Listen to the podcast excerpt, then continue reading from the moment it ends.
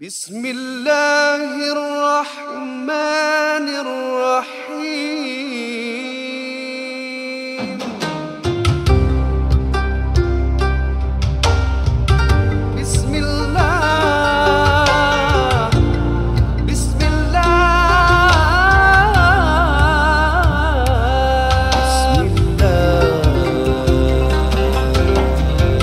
Bismillahirrahmanirrahim. Alhamdulillah wassalatu wassalamu ala asyrafil anbiya wal mursalin wa ala alihi wa sahbihi ajma'in. Muslimin muslimat yang kami hormati sekalian. Kita bertemu lagi dalam satu lagi ruangan NJU Muslimah dan Muslimin yang dirahmati Allah sekalian bersama saya Dindo Rahim, Raja Razi dan Zar Ismail. Bertemankan Ustaz Muhammad Nuzhan Alhamdulillah kita bertemu lagi Dan uh, saudara-saudari oh, Saya mulakan dengan Benar ah, benar ah, benar. Kau kira dah lain level Dah lain level Din Tak sia. Oh, bagus ah. bikini. Sabar kasih lah kau ambil dulu. Kami mulakan dengan tahiyatul atirah. Assalamualaikum warahmatullahi wabarakatuh. Waalaikumsalam warahmatullahi wabarakatuh. InsyaAllah. Ya. InsyaAllah. Podcast ini dibawakan khas kepada anda oleh sabun NGU Nazif Sabun harian dengan kuasa daun bidara Gunakan sekali Pasti nak mandi lagi Okey, Oh, okey. okay. Baik, uh, saudara boleh Ha- Hampir-hampir sama dengan siapkan teh tarik ya. dia tune dia hampir-hampir sama tu. Ya, ya. Oh yang dia tarik tadi. ya? Siapkan teh tarik secawan Pasti saya akan datang. Pasti saya akan datang Baik saudara harga sebotol $12.50 sen dan uh, tak termasuk pengantaran tetapi kalau nak dapatkan uh, pengantaran percuma dapatkan uh, setiap pembelian berharga uh, $60 ke atas baru dapat pengantaran percuma lah. Ya, kalau anda ingin membuat tempahan lungsuri laman um, kami, laman kami www.nju.sg garis miring shop. Okay, sebelum saya nak cakap on to the show ni, saya lupa kita nak saya sendiri personally lah nak ucapkan selamat raya minal aidin wal faizin Oh. wal makbulin. hmm. Oh. Taqabbalallah salihal amal. Semoga Allah terima amal ibadah kita semua. Amin Daripada NJU yang anda ada di antara anda yang sudah terima kad raya Hmm. daripada kami Ya. Kami ucapkan terima kasih bagi mereka yang mendengar podcast kami. Kami ucapkan uh, moga senantiasa bermanfaat menemani perjalanan anda, menemani hari raya anda dan stay safe dan uh, dari lubuk hati yang dalam kami ucapkan terima kasih. Mohon maaf zahir dan batin. Bagaimana hati dapat suci bersih setelah sebulan Ramadan memohon pengampunan daripada Allah dan antaranya adalah dengan sesama hamba Allah kita saling bermaaf-maafan. Minal aidin wal faizin sekali lagi wal makbulin. Taqabbalallah salihal amal. And now it's on to the show.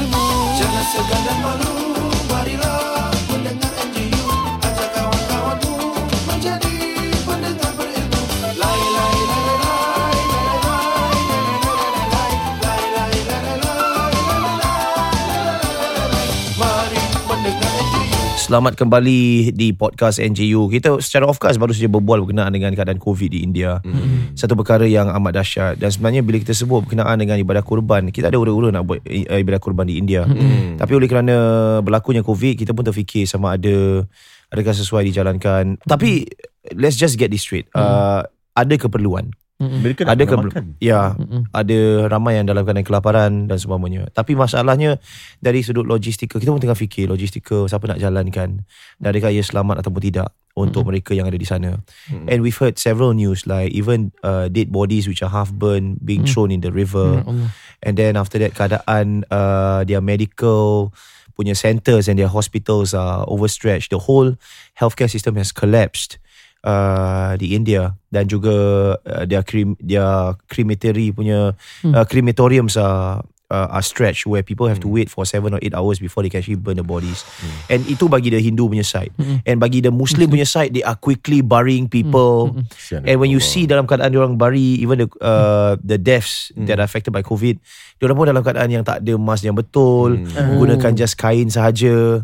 So the whole system has collapsed. Ya. It has. And some people are um, in in news they are they are calling it like an apocalypse. Even the doctors in India are saying that. So apocalypse dalam bahasa Melayu Hmm. ibarat kiamat. Ya. Ibarat keadaan kiamat di sana. Iaitu walaupun dah tak dapat orang kata tu um, patients masuk ke dalam hospital, mereka sampai bawa ke kuil-kuil kerana dah tak ada harapan lagi Ya. dan tunggu di sana sampai mereka mati. Bawa ke kuil. Yalah. Dia punya Eh. Hmm. Ya. Dah tak ada tempat lagi apa? Dah tak ada tempat. Hospital Hospital dah tak boleh bawa. Kau nak bawa mana lagi? Mm-mm. Kau bawa rumah apa? Ya. Macam dia seolah-olah macam imagine kat sini Ya. dah akan COVID, habis kau tak dapat masuk SGH. Ya ya. Habis kau you know you're dying what? So hantarkan kat masjid lah. Mm-mm. Aduh. Kau relax sana sampai kau mati lah. Ya. It is like that right now in India and that is why bagi saya it's really important to get the message out. Mm. Uh, this new strain of COVID, it is 15 times more vi- virulent. Hmm. Lagi cepat. lagi cepat dan it spreads within the body much faster than the previous variant. It has mutated. So there is a need. And I'm I'm hearing narratives that oh Pak Raya je kena macam ni. Hmm. Pak Raya kena macam ni. You know Ustazah Syamim punya you know Hmm. ketentuan Allah ya that, that particular video that went viral. Yeah. But I'm I'm looking at it from from a different lens altogether.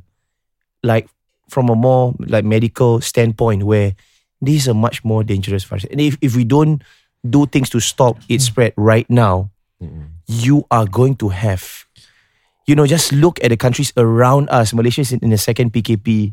And diorang pun negara, diorang negara Islam lagi. Ya ya. It's the second raya, you know, PKP, you know. Hmm. Hmm. They don't have macam trace tokens. Mm-mm.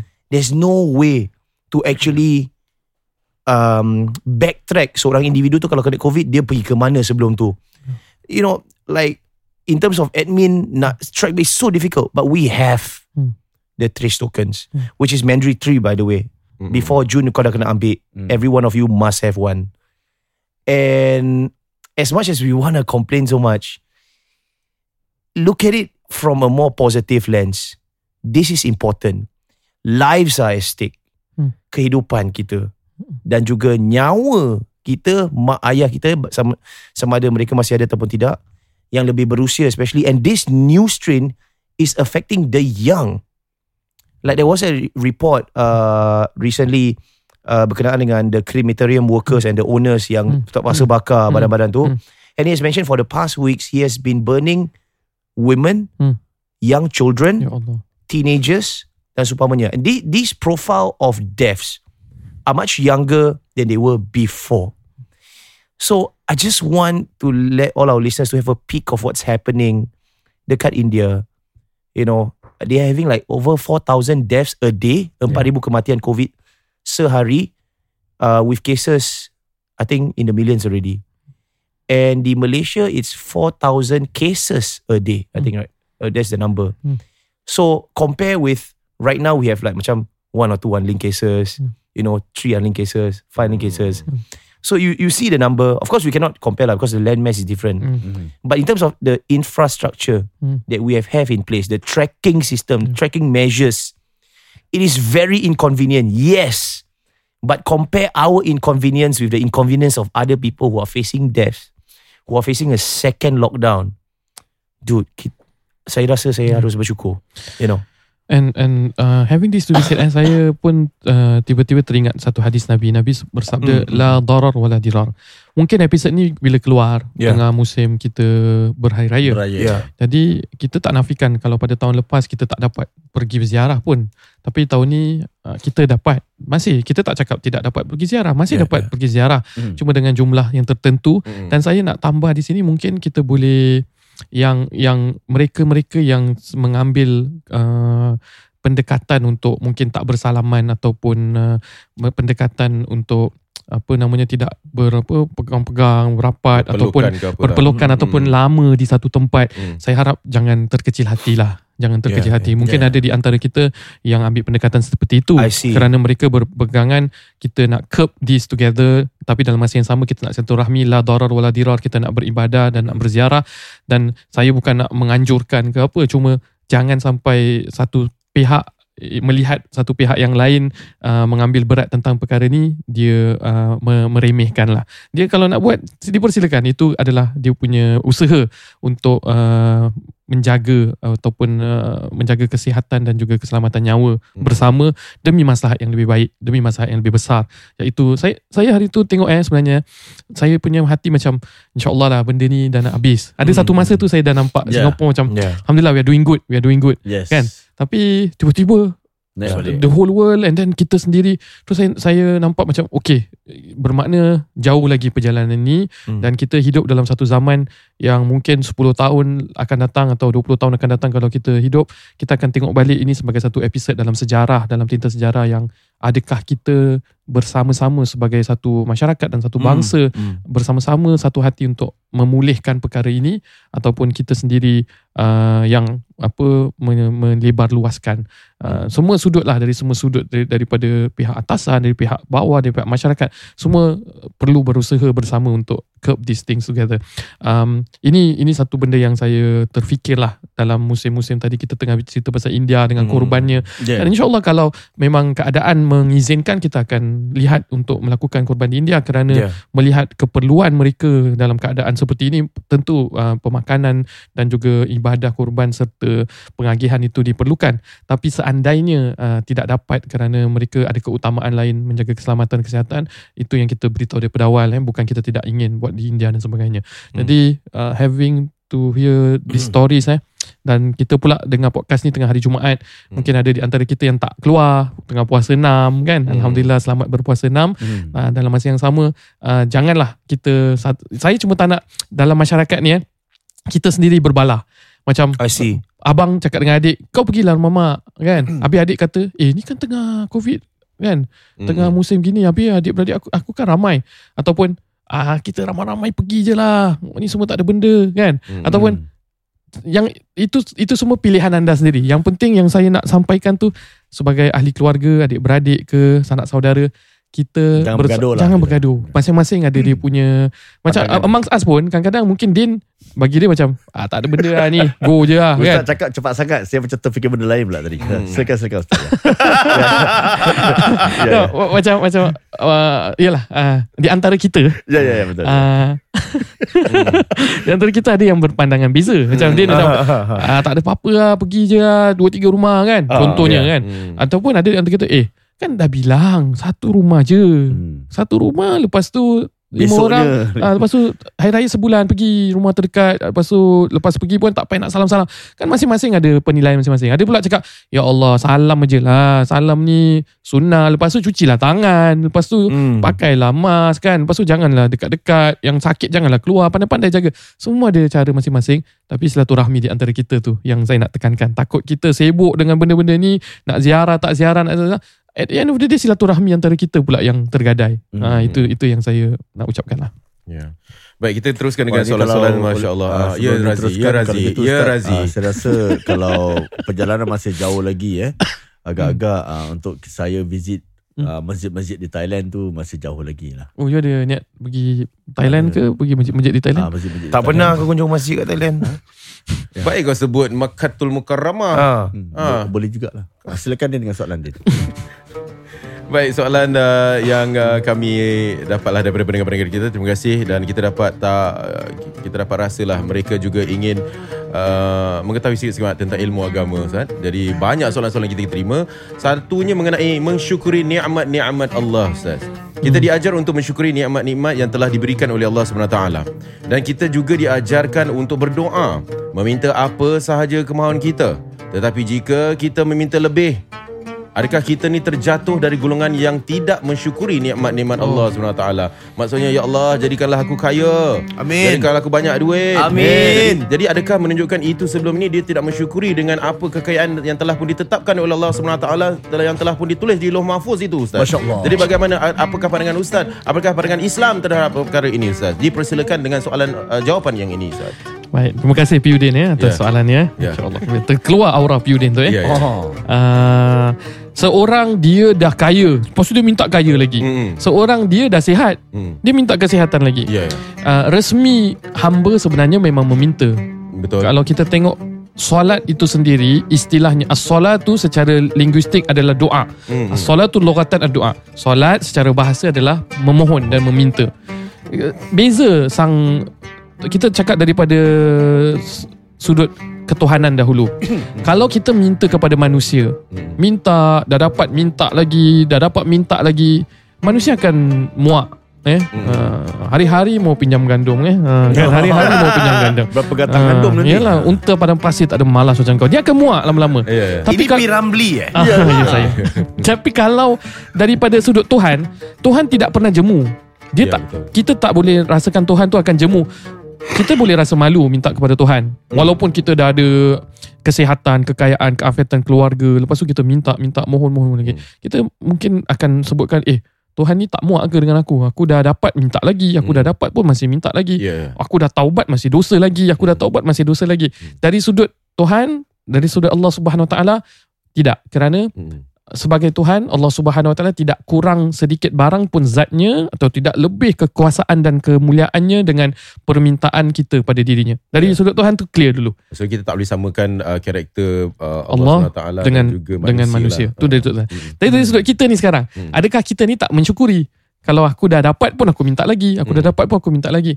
Bagi saya uh, syukur bukan bermakna kita dapat sesuatu lepas tu kita tak minta lagi, bermakna kita dah bersyukur. Hmm. Tapi syukur tu adalah setiap kali kita dapat kita masih merasakan kerendahan hati, masih merasakan nikmat ini adalah satu pinjaman daripada Allah yang mempunyai amanah dan tanggungjawab, masih ada rasa nak berkongsi dengan orang tu paling Hmm. penting. Hmm, hmm, hmm. Satu benda yang saya selalu misalkan hati yang bersyukur tu sebagai satu bekas.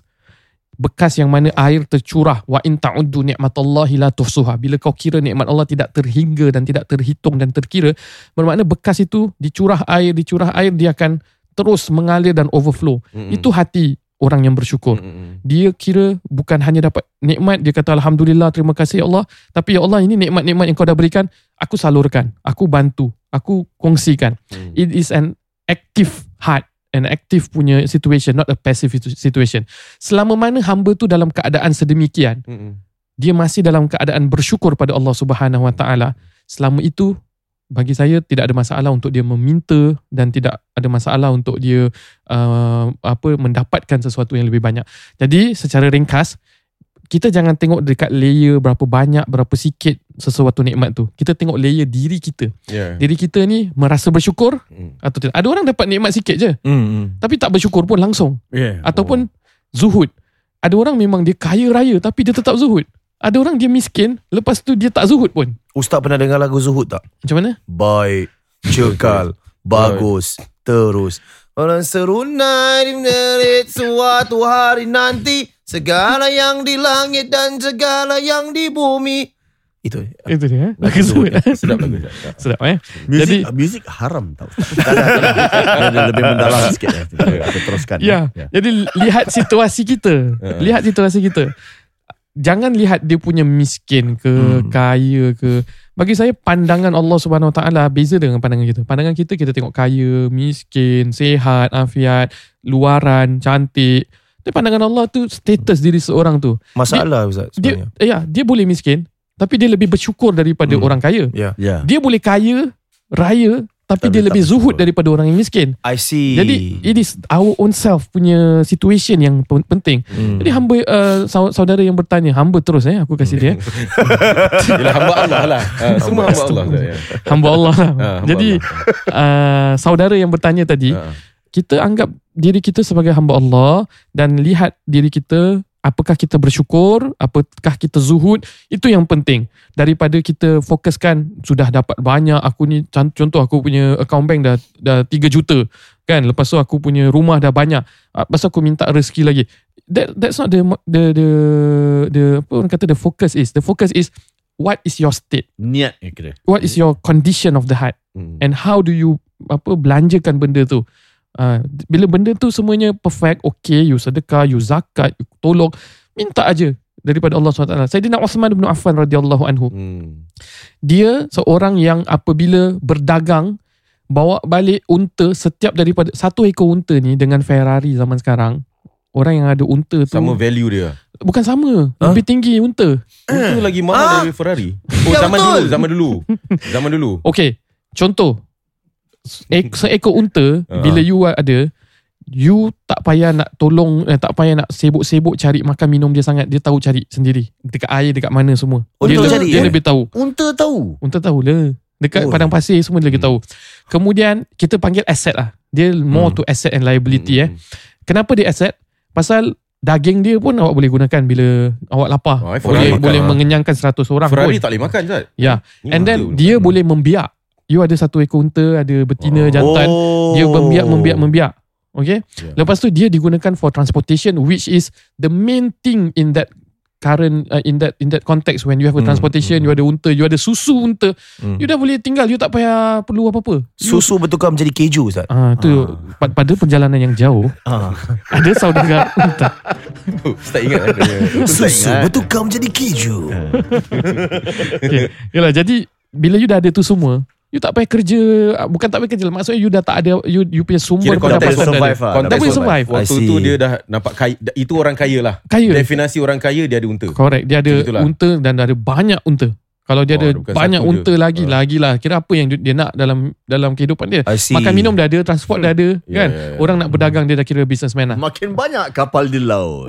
Itu Jamal Pak Tongko, saudagar unta. Wow. Ya, ya. Dua kali eh. Ya. Kurang Mujizar lah. Kira Sorry, eh. contoh macam Satu episod dua kali. Kira waktu tu Kalau macam uh, Kita letak konteks dulu Kira Ah. Jack Ma dulu ada Ribu uh, Jutaan uh, Unta. lah kira. Yeah. Kekayaan Jack Ma dulu lah Correct. Kira kan Ya, Ah. correct. Manakala kalau Ferrari liability lah. You nak kena bayar ni, bayar road tax, bayar Ah, insurance. Kira bayar- dulu kripto unta lah kira. Ya. ya. Coin eh, unta coins.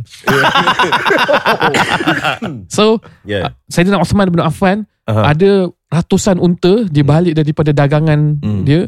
Dekat seekor unta tu ada bijirin bali, ada tepung, Wow. ada yang apa. Dia balik aja dekat gate Madinah, Hmm. ambil. Ni untuk agama. Ambil Fuh. semua. Lepas tu dia jadi kaya lagi. Hmm. Lepas tu dia ada harta lagi. Bermakna mereka ni bukan kaya sikit-sikit tau. Mereka pernah taksirkan kekayaan sahabat-sahabat tu kalau nak dikiaskan zaman sekarang. They are billionaires. Oh, Not macam millionaires. eh, Elon Musk lah. Ya, macam Elon Musk. Macam uh, Elon Musk orang yang belum berpisah eh antara orang-orang kaya kan. Ya, ya. Bill Kan? Gates dah bercerai. Oh, banyak dah berpis- berpisah kan. Ya, ya. I think Elon, Mark Elon Musk dah. Dah juga eh. Elon Musk pun dah. Elon Musk pun dah juga. cerai. Ya Allah. Siapa ada siapa, siapa yang Mark ada- Zuckerberg ke belum? Ah, Mark Mark, Mark Zuckerberg. Zuckerberg Ya, belum. okay. Mark Zuckerberg dia robot. Yalah. Tapi ya makna maksud saya tu bawa cita-cita orang-orang ni uh, hubungan antara keluarga pun kita kena jagalah Ya, bukan ya, kekayaan semata-mata eh. So anyway, uh, sahabat-sahabat pernah mereka taksirkan orang-orang kaya di zaman Madinah dengan rumah, dengan ke, ke, apa kenderaan, dengan kehidupan. Kalau zaman sekarang dia are billionaires, ada yang dah billionaires. Jadi nak relate dengan soalan saudara tadi tu, Hmm. kalau kita minta kekayaan, bila kita dah kaya, itu jangan kita rasa bersalah pasal walillahi khazainus samawati wal ard. Allah tu ada gudang dan perbendaharaan langit dan bumi. Hmm. So Allah tu maha kaya. Orang Islam perlu ada kekuasaan dan ke, uh, kekayaan seperti itu. Tapi dalam situasi ha- hati kondisinya bersyukur, dia bersedekah, dia tidak riak, dia tidak takabur, dia tahu ni nikmat daripada Allah SWT, dia dapat dengan cara yang halal, dia belanjakan dengan cara yang halal. Tak ada masalah minta. Jangan sampai dia rasa aku dah ada gini pun aku minta lagi. Tak. Ha, jangan sampai ada perasaan macam tu. Kerana sahabat-sahabat merupakan orang-orang yang kaya raya dan mereka dijanjikan syurga. Bahkan Sayyidina Osman, macam mana dia nak purchase syur- syurga? Nabi pernah cakap, Osman kau dah beli syurga tau dengan kau wakafkan perigi rumah ni. Saya cerita pasal perigi ni. Ada seorang Hmm. uh, seorang bangsa Yahudi dengan seorang Islam pada ketika itu. Hmm. Bila bangsa Yahudi ni dia charge, siapa nak pakai perigi ni dia charge, charge, charge mahal. Hmm. Jadi orang Islam nak beli. Dia cakap tak ada, tak ada. Dia tengah untung banyak. Tak nak, tak nak. Okey lah aku beli separuh hari lah. Seminggu tiga hari aku beli. Uh, lagi lagi hari yang empat hari kau punya. Ah, Dia pun rasa okey. Ya. Tiga hari tu Sayyidina Osman beli. Dia kasih semua orang Islam, semua orang Madinah pakai. Free, free, free, free. Free, Ya. Lagi empat hari tu, dia pakai tak ada orang datang. Pasal dia masih charge lagi kan. Ah. Jadi dia dah kena trick lah.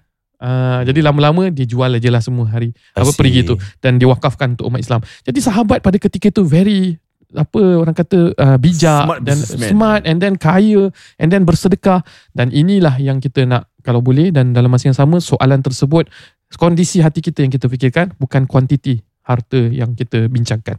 Masya Allah Allah. Okay, baik. Kita ada masa untuk satu lagi yang terakhir. Hmm. Soalan terakhir. Ni satu soalan Ustaz daripada pendengar kita juga. Hmm. Um, ada soalan tentang kenapa adanya neraka ya kerana Allah walaupun Allah itu Maha Pengampun dan Maha Penyayang. Hmm. Okey.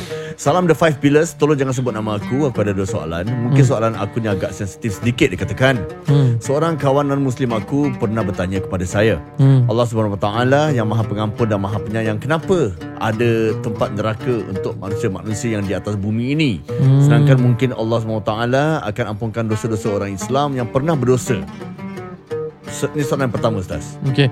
Uh, penciptaan syurga dan neraka sebenarnya justru melihatkan kepada kasih sayang Allah juga. Kerana bila tiada neraka ataupun tiada balasan yang kepada orang yang zalim dan dan membuat onar dalam kehidupan, Ya. bermakna tidak stable kasih sayang. Kasih sayang seperti saya gambarkan lah. Seperti kisahnya seorang guru, ketua atau ayah ibu yang membenarkan dan memberikan semua segala-galanya kepada anaknya. Walaupun anak dia jahat, walaupun anak dia buat kesilapan, walaupun anak dia buat keburukan. Hmm. Semuanya diberikan. Itu justru akan merosakkan anak tersebut. Ya. Jadi diciptakan satu sistem yang balance untuk uh, kestabilan kebaikan di dunia dan di akhirat. Hmm. Dan apabila kita kata eh, kalau gitu disiksa, bila disiksa tu nanti kan bukankah itu satu kezaliman? Kalau untuk umat Islam dia boleh bertaubat, tapi kalau untuk orang lain kan dia cakap yang Ya. bukan yang beriman tu dia dibakar. Untuk orang yang tidak beriman uh, kita lihat sebenarnya dia ada peluang untuk beriman. Dia ada peluang untuk mengenal Allah SWT. Dalam kehidupan manusia, dia cari dalam kehidupan dia siapa yang menjadikan dia, siapa yang menciptakan dia. Logika minda dia akan akan jumpa. Cuma hidayah akhirnya milik Allah. Jadi kalau hidayah dan milik Allah, adakah akhirnya dia diseksa dan Allah uh, Subhanahu Wa Taala menjadi uh, penyebab kepada kejadian dan keseksaan dia? Kan itu soalan. Mhm. Uh, jadi kita jawab sebenarnya di akhirat kelak walaupun itu merupakan sesuai dengan janji-janji Allah yang telah Allah tetapkan di mana tempat syurga dan di mana tempat neraka Hmm. demi menjaga kestabilan demi menjaga uh, ganjaran dan juga balasan untuk uh, ke- keharmonian kehidupan manusia tapi mutlaknya itu milik Allah SWT untuk menentukan siapa untuk dikeluarkan dan siapa untuk disiksa kita serahkan pada Allah SWT itu juga sebahagian dari rahmat kasih sayang Allah I see Baiklah hadirin dan hadirat sekalian yang dirahmati Allah Subhanahu Wa Taala, Ribuan terima kasih kerana sudi mendengar pencerahan ustaz dalam uh, NJU dan seperti yang telah pun dijanjikan kita akan akhiri dengan uh, sebuah doa uh, untuk saudara seislam kita di Palestin. Ustaz Fadli Tafaddal masykurah. Baik, marilah sama-sama dengan kerendahan hati kami kita bermohon pada Allah Subhanahu Wa Taala, Zat yang mendengar, yang melihat dan memperkenankan doa saudara-saudaranya buat kaum muslimin semuanya. Bismillahirrahmanirrahim.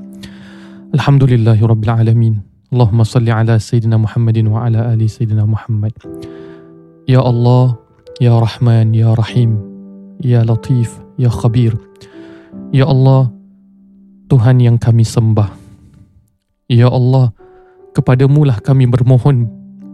Ya Allah, Engkaulah yang maha berkuasa atas tiap-tiap sesuatu, Ya Allah. Ya Allah, kami mohon, Ya Allah.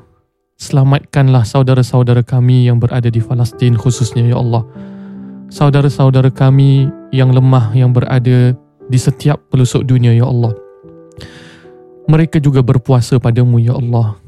Mereka juga sujud tunduk patuh pada perintahmu. Mereka menghidupkan malam-malam Ramadan dengan bertarawih padamu, Ya Allah.